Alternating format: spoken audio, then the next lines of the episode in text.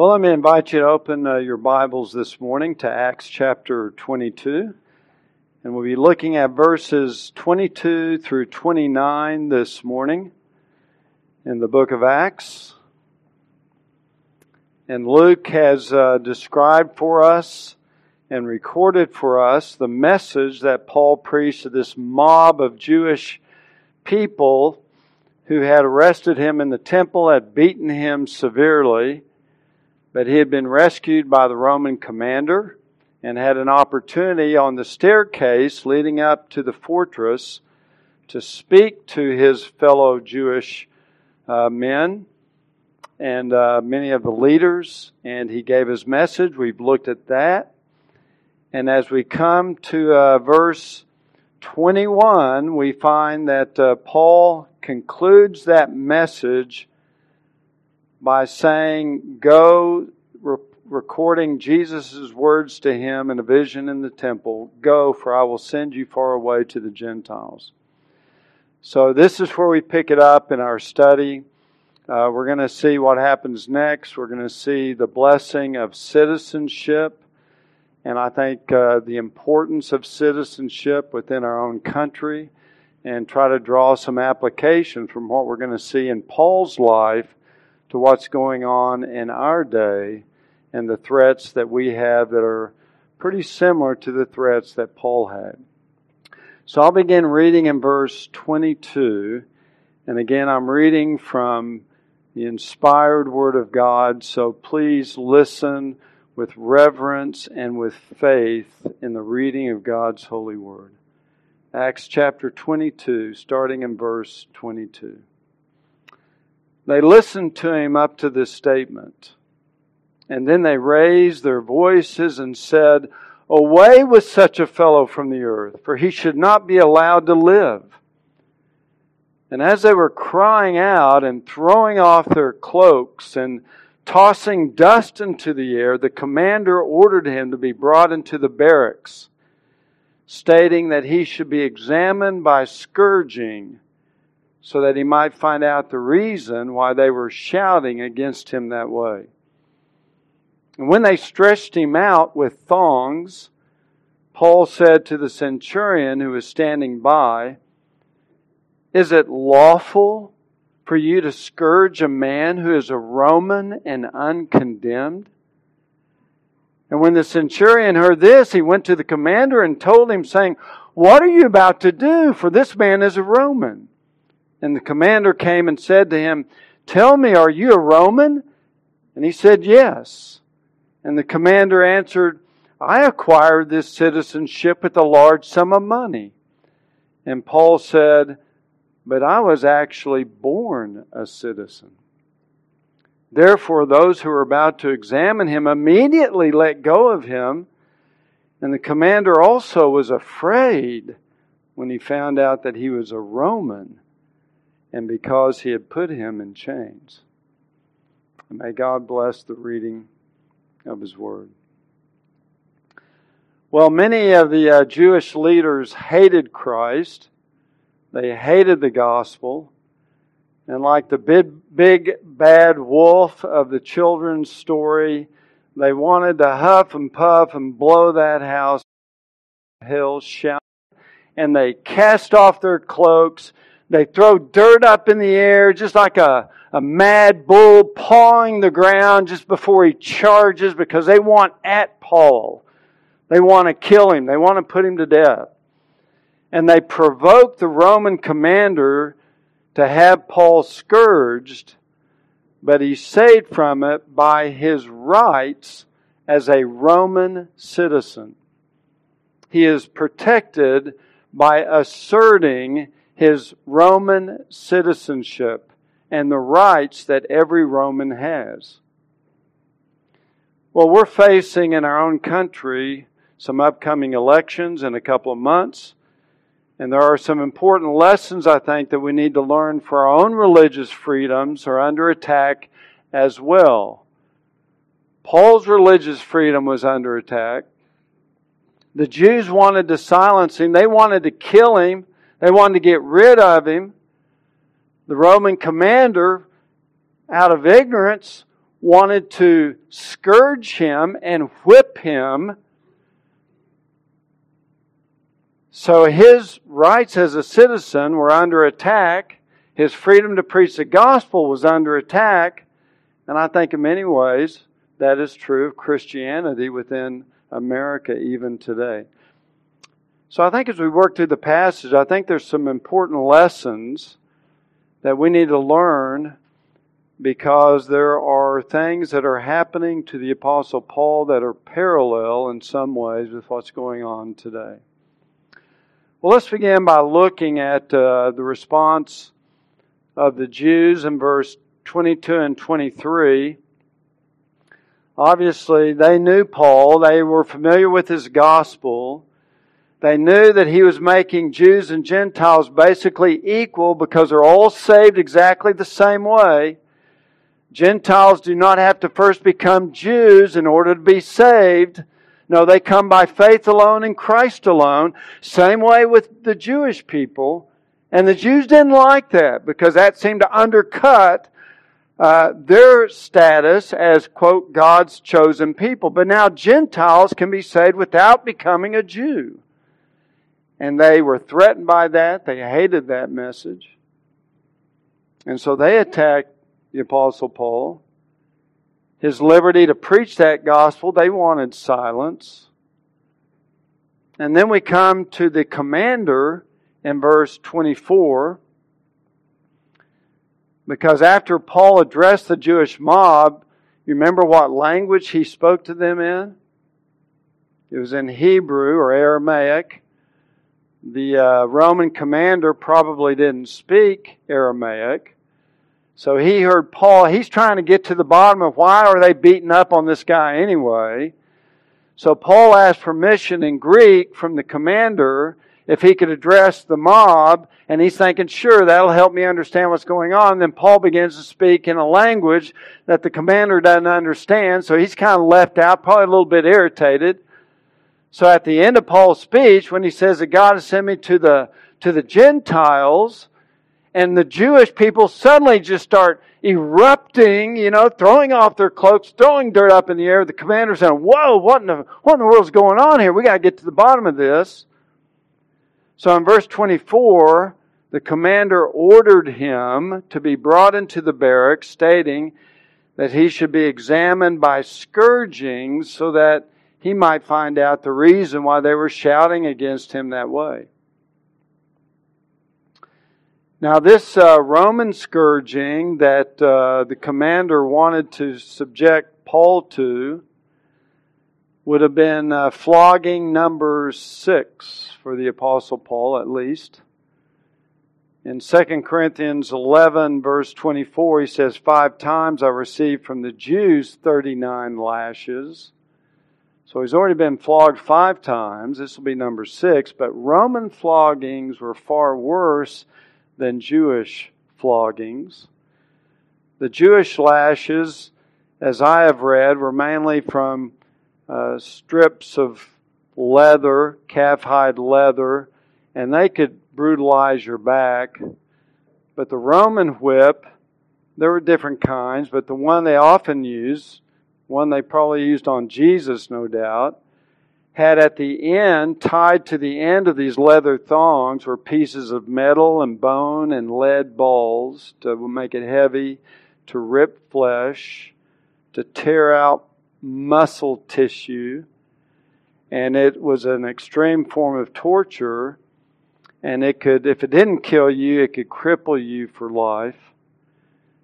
The church historian Eusebius of Caesarea recounts with vivid, horrible detail a scene of scourging where the people saw this man being scourged and they saw him lacerated even to the innermost veins and arteries, so that the hidden parts of his body, both his bowels and his members, were exposed to view. This was brutal.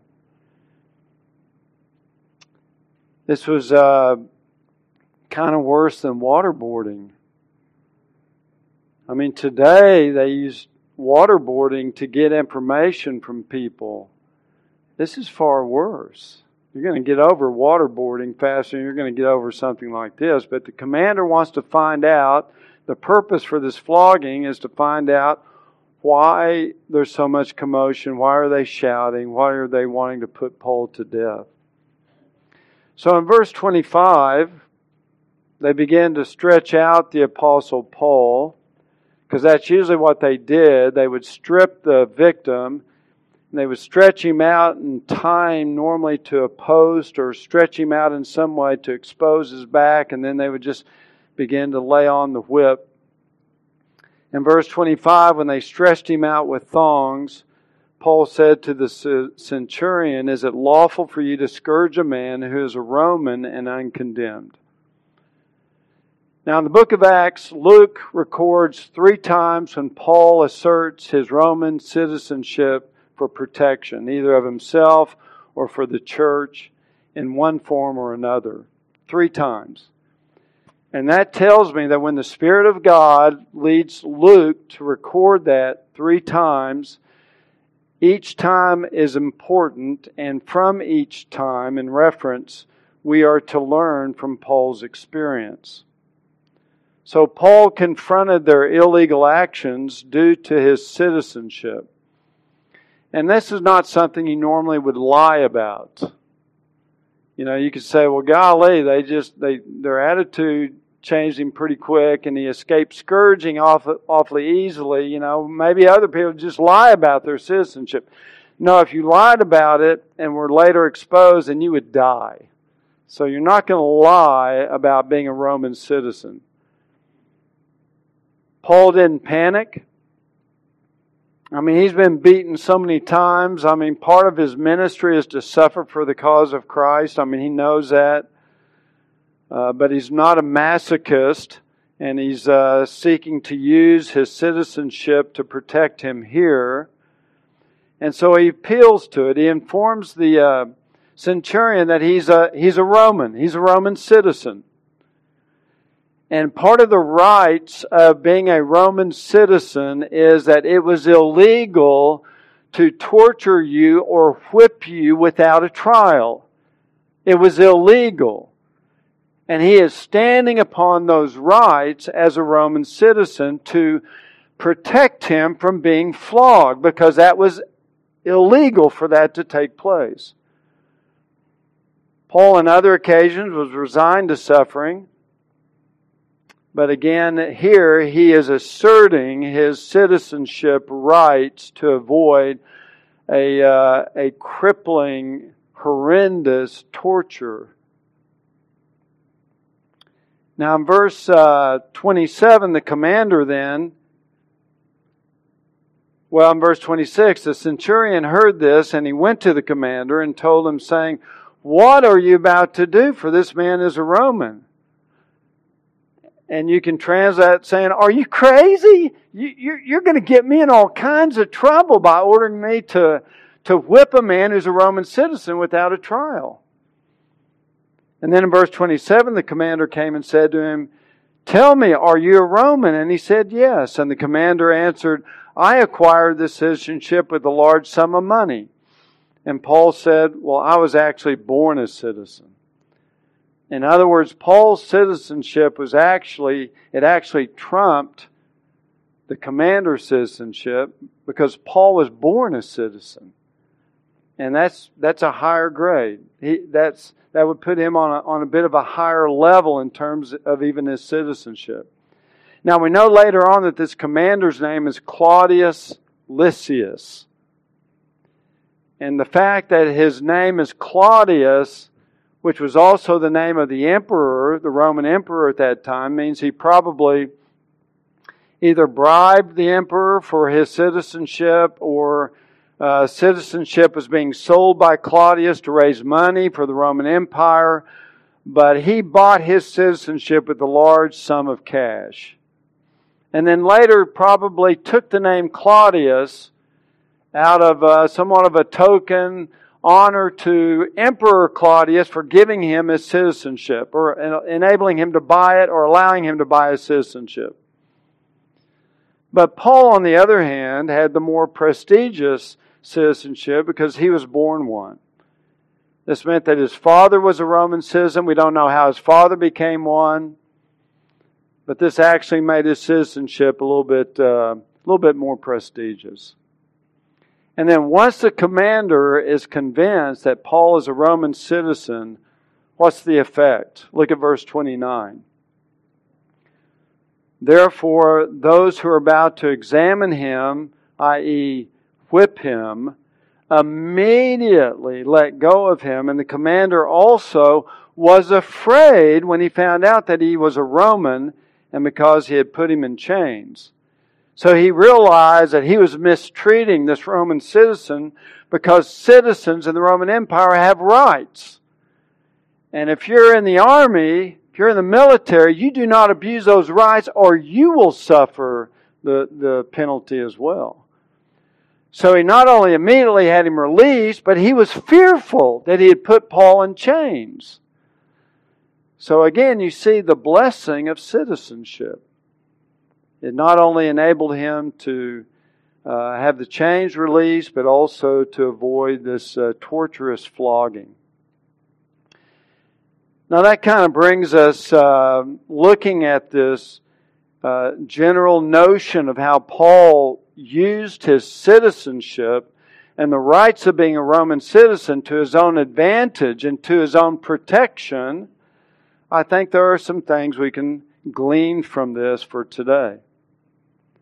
We can start by generally by just uh, reviewing the role of government, and I'm being overly simplistic here, but generally, one of the roles and functions of government, which is ordained by God, government is God ordained institution, is to number one, establish and maintain justice and restrain evil. We find that in Romans 13. You find it throughout the Old Testament when God uh, established the uh, theocracy of Israel. Proverbs 14 says that righteousness exalts a nation, but sin is a reproach to any people. And good government should protect righteousness and it should punish sinful behavior. A second role of government is to protect its citizens' life and property. Part of the role of government. Proverbs 29, verse 2 says, When the righteous rule, the people rejoice. But when the wicked rule, the people mourn. Think of the people in Seattle and Portland and Chicago where all these incredible riots. People are mourning because there is no government functioning to protect people's lives and property. So the role of government is to establish, maintain justice, restrain evil, and also to protect its citizens, life and property. The role of government is not to provide financial security for everyone. That's what socialism says government should be doing today to redistribute wealth based on their standards now, the Old Testament did say that uh, the landowners, the men of means in the Old Testament, if you owned the land, you were not to glean the corners of your field. So the poor could come in and do work and to glean what was left over and have sustenance, have some food. So God is certainly concerned to care for the poor. But socialism wants to redistribute all wealth, and that's not one of the functions of, uh, of government. In fact, when God set up government to be just, it must be equally just for everybody. That is the goal of God ordained government. No favoritism, no partiality, equality before the law. That's part of what good government should do. Remember in Leviticus 19, verse 15, the law of God says, You shall do no injustice in judgment.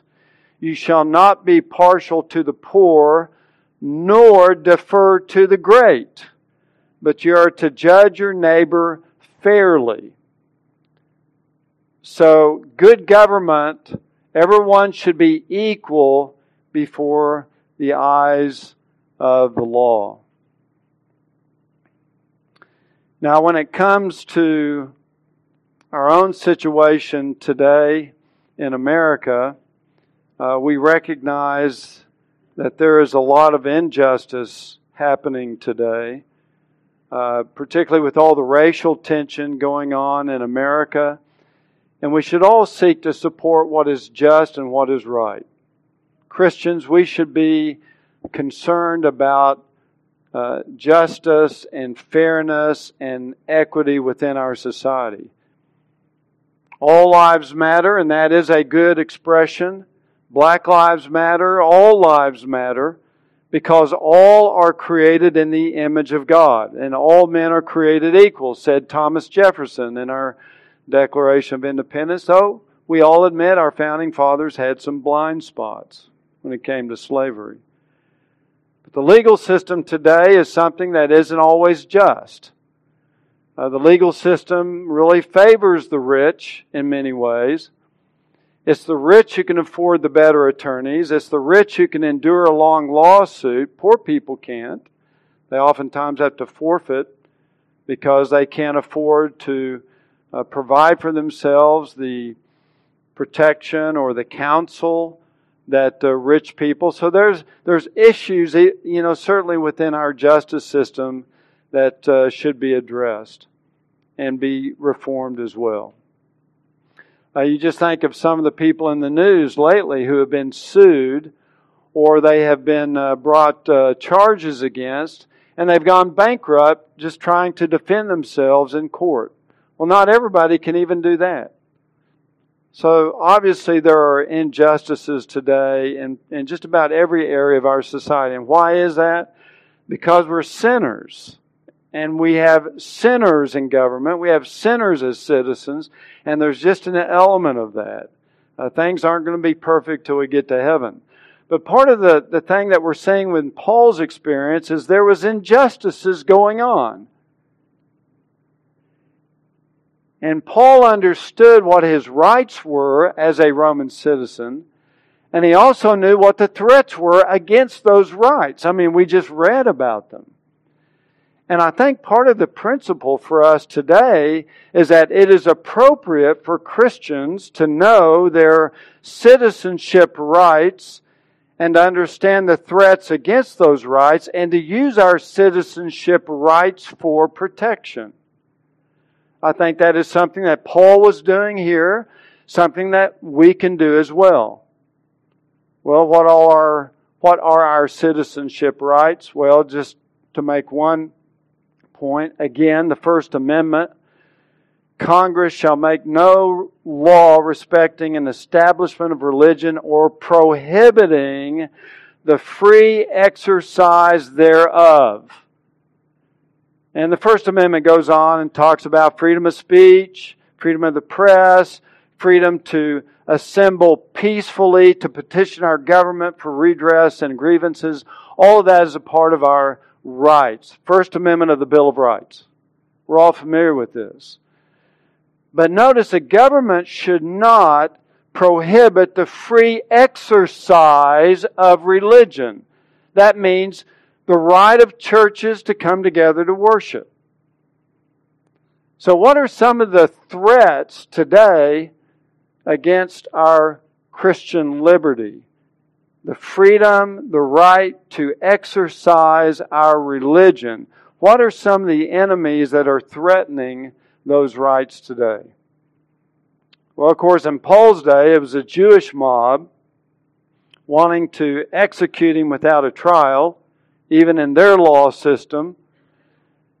He was rescued by the Romans, and they put pressure on the Romans to go ahead and treat Paul severely, and probably the uh, the uh, commander issued an order for Paul to be flogged, partly because of the influence of the mob having influence on the Roman government to to mistreat the Apostle Paul, not knowing that he was a Roman citizen. So you have all these issues going on back then. Many of them are parallel with what's going on today. So, what are some of those enemies at work today that are attacking the church and denying us or would like to deny us our religious freedom today? And the first one, of course, is COVID 19. Uh, all diseases, all illnesses are under the sovereignty of Almighty God. And so we recognize that God is in control of this. But I'm primarily interested in uh, looking at how John MacArthur and his church out in California has responded to the, the government in California wanting to shut down churches and prevent them from meeting. Um, and he used his citizenship rights to fight back. The church is doing that, in effect. Is he right? Is he wrong? Differences of opinion.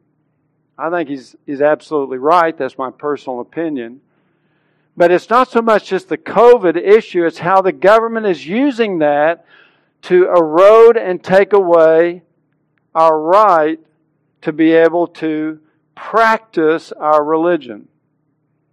And it, so there's two issues going on here with the COVID thing. There's the public safety issue and the religious freedom rights issue. Now we can all appreciate the public safety issue because we know that this COVID issue has been a very deadly, it's a very serious, it's a very dangerous issue that's invaded our country. And most churches, certainly we did that, and MacArthur's church did it. We just didn't meet for a period of time out of a, a respectful concern about the, uh, the spread of it, the deadliness of it. And I think that was all justified. But as time rolled on and more information started to come out, people started realizing it's not as deadly as what we originally thought it was. It's still deadly. Don't misunderstand me. It's still dangerous. But it's not as bad as what it originally we were being told by the news media. But that's why we still have uh, able to uh, to watch services online for people that are still concerned. People that are in a higher risk group certainly need to still be very cautious and protect protect themselves that's still good. We still encourage it. We're thankful that we can still broadcast even our uh, service online for those that are not comfortable yet. And praise God that we can do that. But for those who are healthy and able and want to meet and gather for worship, the government should not prevent them from doing it. And MacArthur's point for his church is that the health scare is over, overrated in California. The death threat is overrated in California. And they've been meeting now for several months, and to my knowledge, there has been no incident of COVID within his church, and yet the government wants to shut them down. The LA County ordered that the indoor gatherings must be limited to 100 people or 25% of the building capacity, whichever is lower. So MacArthur's church is thousands. Well, there's no way they can meet at all, given those guidelines. So he filed a lawsuit. County filed a lawsuit back in return, and all that's going on. Right now, there is no. Um, the, the Superior, the California Superior Court judge has ruled that there is no court order prohibiting them from holding indoor services. But MacArthur's point was look, the, the health scare is overrated. And there also seems to be a bias going on in government that they want to shut down the churches, basically, but they're allowing strip clubs and massive protest rallies to gather without any restriction on them, and that's not fair. There's a bias there. In other words, his First Amendment rights are being violated. And I personally agree with him on that. So we'll see how all that plans out. But as like Rahm Emanuel said, uh, that uh, you shouldn't let any any crisis be wasted. And I think this is part of the attitude that we're up against with the government that would love to see churches lose their influence, not be able to meet and worship for those who are healthy and able and want to come to meet to worship. And I think this is an area where we have every right to stand up and defend our right to, uh, to worship because government is not to prohibit the free exercise of our worship services. And yet they want to do that in California.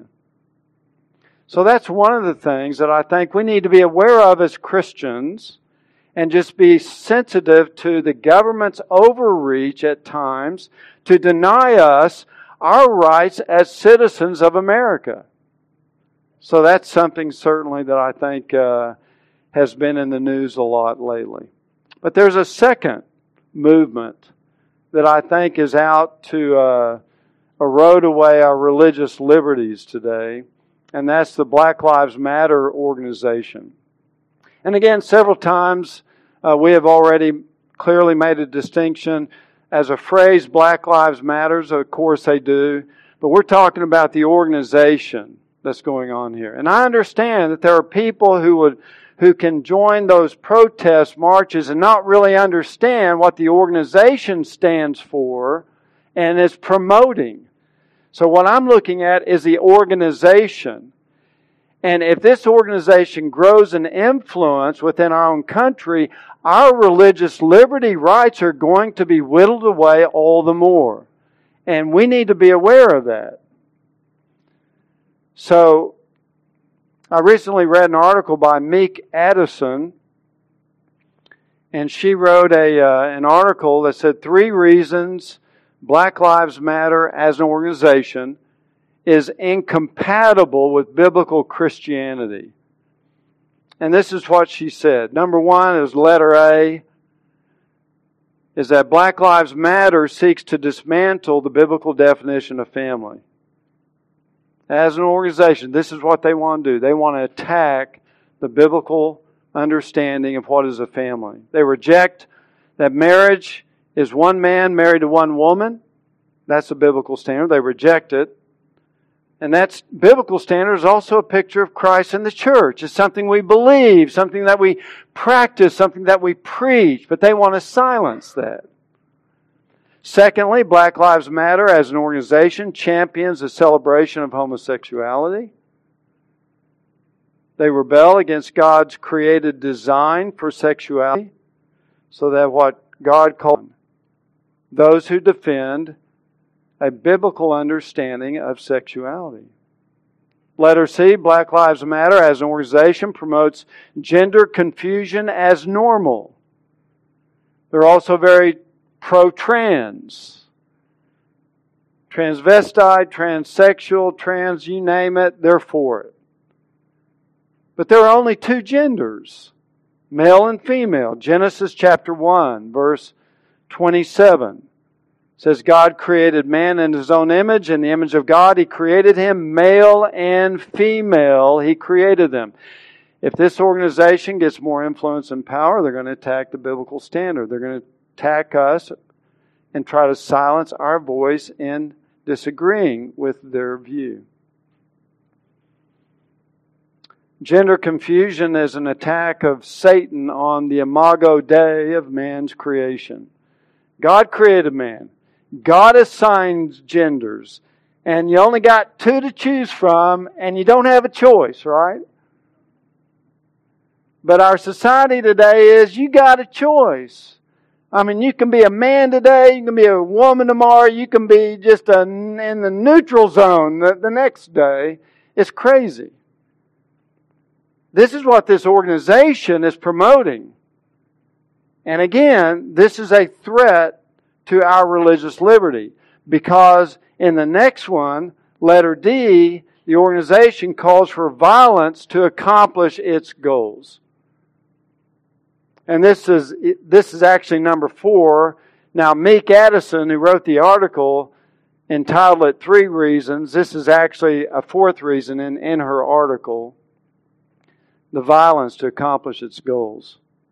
So that's why the leadership of Black Lives Matter organization is really walking lock, stock, and barrel with Antifa. And that's why you see the two kind of merge together. And what might start out as a peaceful protest, a lot of times will be stirred up to become violent. Because they see that as part of the means of accomplishing their goals. So they want to tear down monuments of the Confederates tear down monuments of American leaders, burn buildings, loot buildings, riot, shoot, beat people, attack the police. And for those of us who, who want religious liberty to practice our religion. And practicing our religion maybe we want to go out and preach on the streets like Juan and Eric and others within our church do. Well, there was a street preacher that went into a Black Lives Matter meeting in Seattle back in March, and they beat the tar out of him, and they choked him out till he was unconscious. You think our freedom to preach the gospel is going to stand if these people getting in power and in control? It will not. They will silence us. They will choke us out just as much as anybody if they could legally. And they're working hard to, to make that happen. Why all the riots? Why the violence? Why the destruction? Because they know that when people are afraid, listen to this, when people are afraid, they are much more willing to give up their liberty for protection. If they can scare you with violence, then you will give up your liberty and freedom to look for government or somebody else to protect you. And that's why violence is such an effective measure with these groups. Because if they can scare you and, and make us afraid and huddle inside of our homes, then they can manipulate us. They can make us vote for whatever great big power of government will come in and rescue us. And this is a tactic of Marxism. And Black Lives Matter, you know, the, the three black women that started the movement are lesbians and they're Marxists. And they don't hide that fact. But there's one more reason. This was not in Meek Addison's article, it's in another uh, interview that I heard. And it was between Patrisse Cullors, one of the founders, one of the three co founders of Black Lives Matter. Patrisse Cullors was confessing in a interview she had with Melina Abdullah, who's the head of the Black Lives Matter organization in LA. They were carrying on a conversation. They were talking about their movement as a spiritual movement. Now, what does that mean? Spiritual movement. Oh, we're a spiritual movement, Black Lives Matter. Well, they went on to explain that what that means is whenever a black person gets killed, then their leaders will go to that site and they'll start talking to the dead so the dead can work through them to accomplish their justice mission. Now, Melina Abdullah, again, the head of the LA chapter, after a murder, said they will come into a community, speak the names of the dead, and invoke their names, and their spirits actually become present with us. That's what she said. And then Cullors said this spirituality is at the very center of Black Lives Matter. In other words, it is an occult movement. And if these people get in power, what do you think they'd want to do about your faith and your ability and freedom to exercise your religious conviction? That's why we read in Deuteronomy, There shall not be found among you anyone who makes his son or his daughter pass through the fire, that is, kill your children if they do an abortion, or even here when they're alive, or one who uses divination, or one who practices witchcraft, or one who interprets omens, or a sorcerer, or one who casts a spell, or a medium, or a spiritist, or one who calls up the dead. That's what they're doing. They're trying to call up the dead to whoever does these things is detestable to the Lord, and because of these detestable things, the Lord your God will drive them out before you. So, what it makes us mindful of is Ephesians 6:12 that our struggle is not against flesh and blood but against rulers against powers against world forces of this darkness against the spiritual forces of wickedness in the heavenly places there's a demonic battle going on in America. And a lot of people are involved in it because they're tools of the enemy. But this is going on. And I agree with Meek Addison at the end of her article. she said Christians can and should stand up against injustice. We should. Absolutely. But we should absolutely refuse to stand behind a movement that vehemently opposes God and His righteous standards. There is absolutely no room for debate.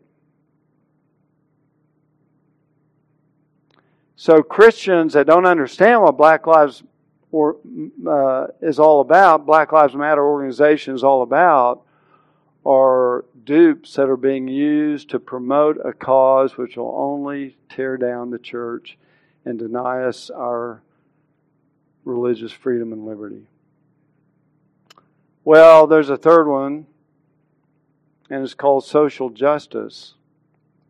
You say, well, wait a second, that's such a good phrase. I mean, we're all for justice. And we all want justice in our society. We want social justice. I mean, that's a good thing. I mean, look at what the scriptures say Micah 6 8. He has told you, O man, what is good. And what does the, the Lord require of you but to do justice, to love kindness, and to walk humbly with your God? Isaiah 61, verse 8. For I, the Lord, love justice Justice is good. We should do justice. We should love justice. That's what our, our God wants us. But define for me what justice means. That's the kicker. Because this phrase, just like Black Lives Matter, the words in the phrase themselves are certainly true. Social justice in the, in the phrase, the words, is, is good but not the way the meaning of it has been attributed in today's society. Who determines what is just? That's the question. Is it God or is it society? If it's society, then stand back, Nelly bar the door, because crazy things can happen. So I looked up on just uh, the New Oxford American Dictionary under social justice, this is how it defines it. Social justice is justice in terms of the distribution of wealth, opportunities, and privileges within a society, and individuality gives way to the struggle for social justice. I don't know if you understand what that's saying, but pure and simply, that is socialism. That is communism, that is state control of all things going on in society.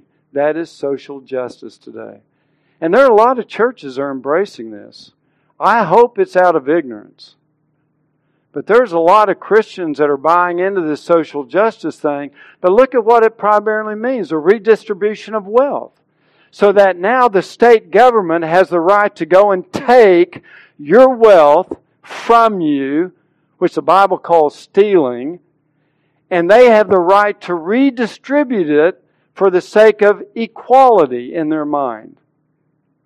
Now, we're all to have equality before the law, but life, you can't ever make everybody equal in all stages of life. But who shuffle those out according to their the state needs to take it from you and give it to those who justly deserve it according to their their standard because you have oppressed the, the have nots. You are guilty for being rich or having money, and you are to blame. You are evil. And that's basically what Marxism is, which continually tries to stir up class warfare.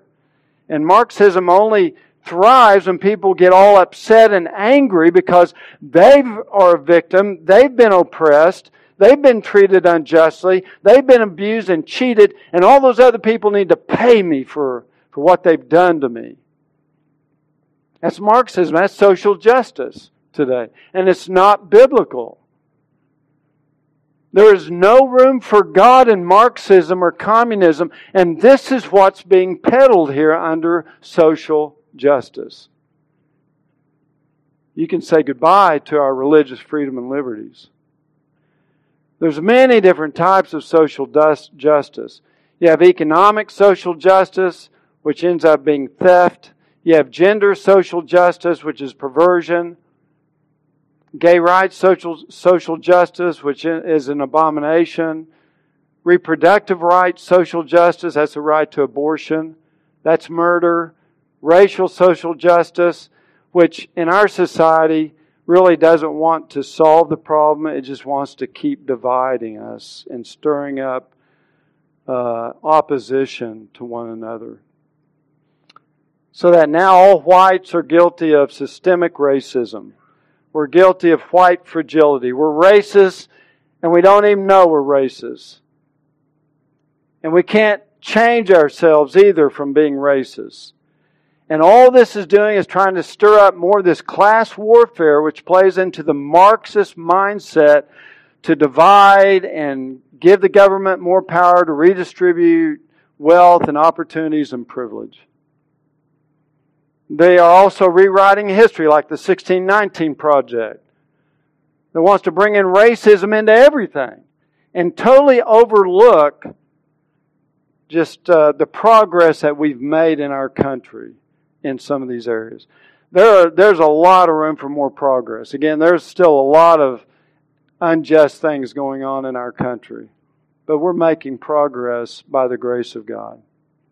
Part of the problem with this racial social justice is that within the church, uh, and a lot of churches are embracing, they're looking at people in groups, like, you know, racial groups or you know, whether they're gays or homosexual, whatever. But really, scripturally, we should always look at ourselves from our position in Christ.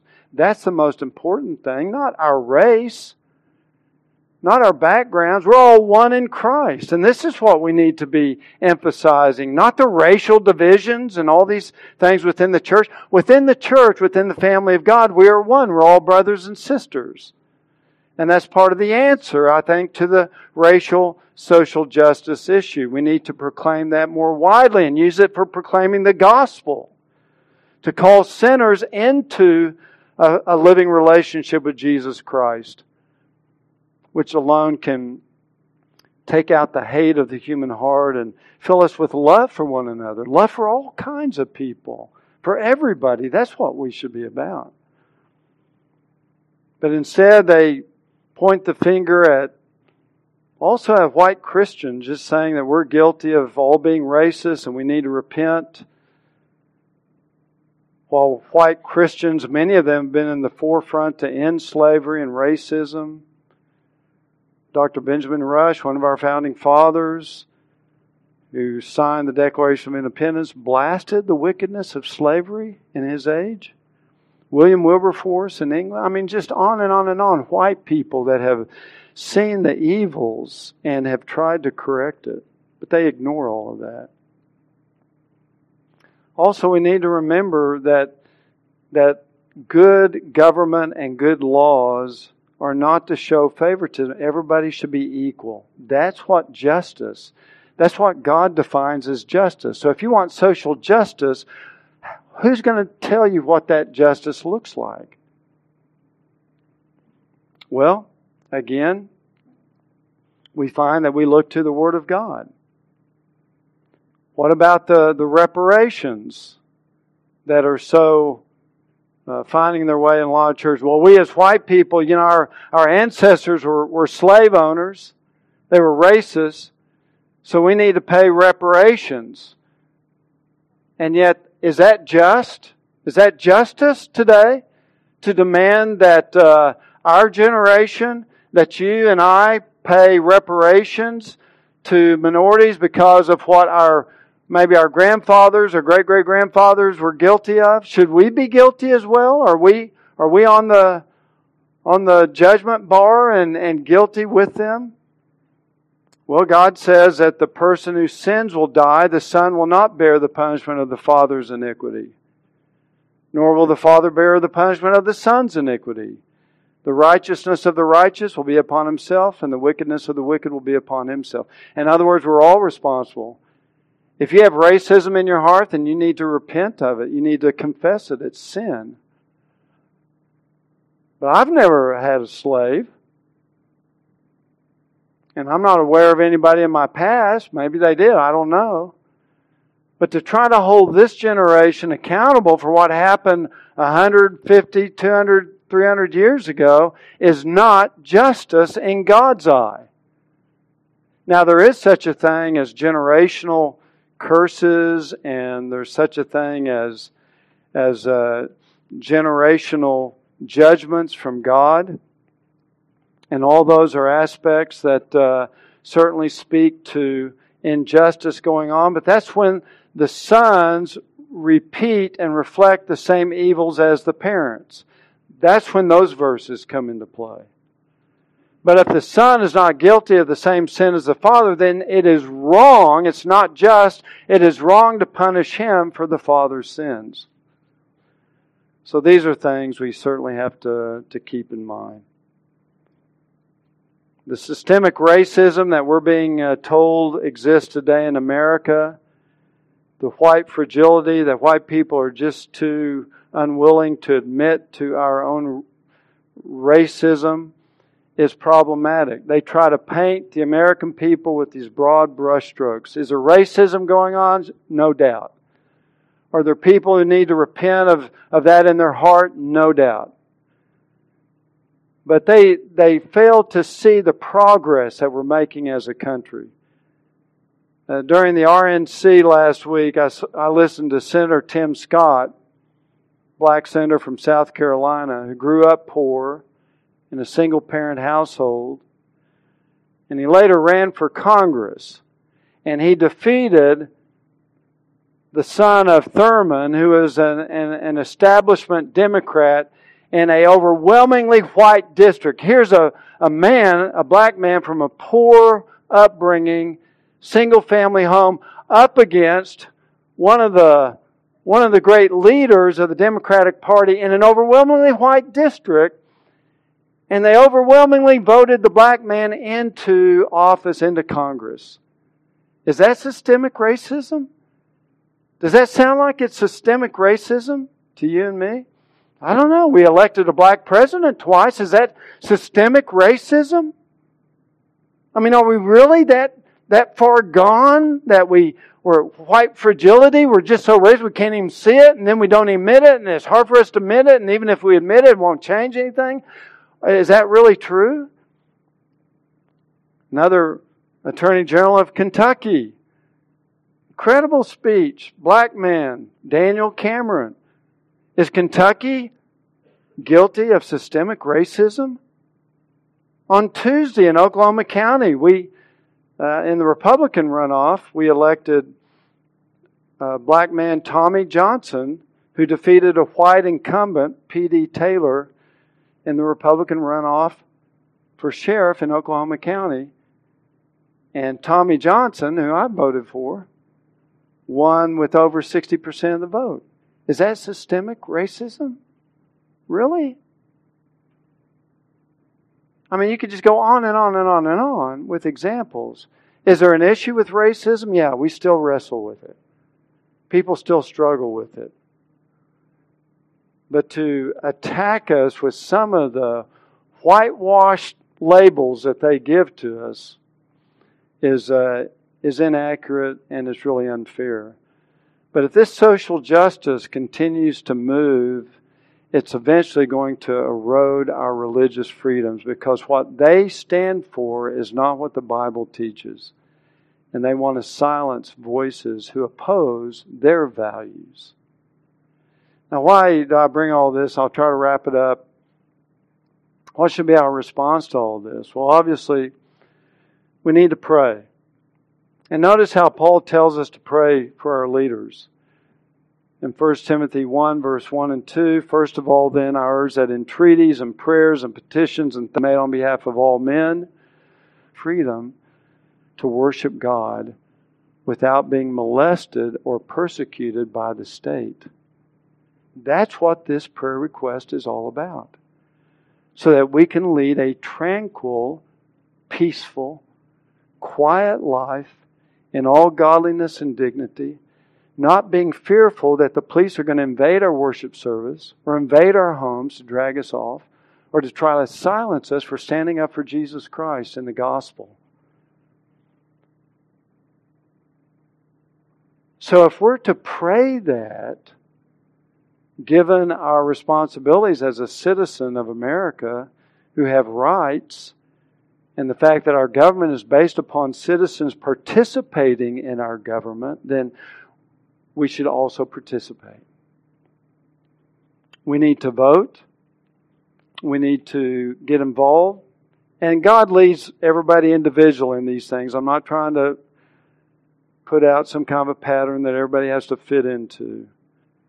But as a citizen of America, and we are called by Jesus to render unto Caesar the things that are Caesar's. If I'm to render unto my Caesar what Caesar expects of me, then I need to vote. And I need to be informed of what the issue is. I need to know my rights as a citizen. I need to know that what's threatening my rights as a citizen and vote against that to protect our religious liberty so that we can lead a tranquil and quiet life in all godliness and dignity so that no government will come in and infringe upon our rights to practice our religion. So we need to get involved. You can contribute money. You can participate in campaigns. Because by and large, if we, if we do not, as citizens of America, if we do not promote our freedoms that we have now, we will lose those freedoms. As Francis Schaeffer said, he who will not use his freedom to preserve his freedom will lose his freedom. And neither his children nor his grandchildren will rise up to call him blessed. Why should we fight to protect our religious freedoms? So that we can have the freedom to preach the gospel. That's the greatest calling of the church is to preach the gospel of Jesus Christ. But like that street preacher in Seattle that got beat up because he's trying to preach the gospel to the mob. If we lose those religious freedoms, then the church will have to go underground. And if, if that's God's will, so be it. But we would rather be free.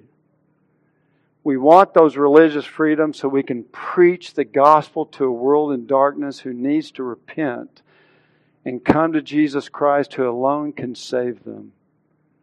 So that's the call. That's the example, I think, of the Apostle Paul. He stood up for his rights as a Roman citizen to protect himself, to protect his health, so that he could continue to serve God. And I think in a, in a similar application from that, Christians in America should realize our rights and stand up for those rights, lest we lose that freedom and lose those rights.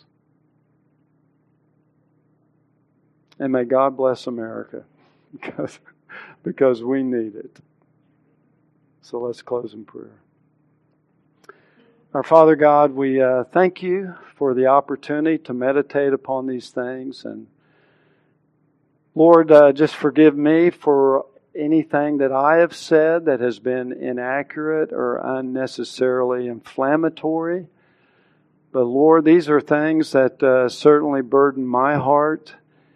But I thank you for the example of the Apostle Paul, who definitely knew his rights and affirmed his rights for his own personal protection and blessing. Because there are blessings to citizenship. So, Father, we pray for the church today. Lord, give us wisdom, give us love, give us a longing for what is true justice as you define justice, not by how our warped culture wants to define it. And give us love for all people, all minorities. Give us a heart to love people and want to see them come into our family and to come to know the forgiveness of their sins and to be our brothers and sisters in the family of God. Lord, give us a heart and a love and dear Father, protect and defend our freedoms. We don't idolize our freedoms, Lord. It's a blessing from you. But we would rather be free than be a slave. And we just pray that you'll preserve those freedoms, that the church might herald forth that precious gospel of Jesus Christ. And Lord, we thank you that you have promised to build your church.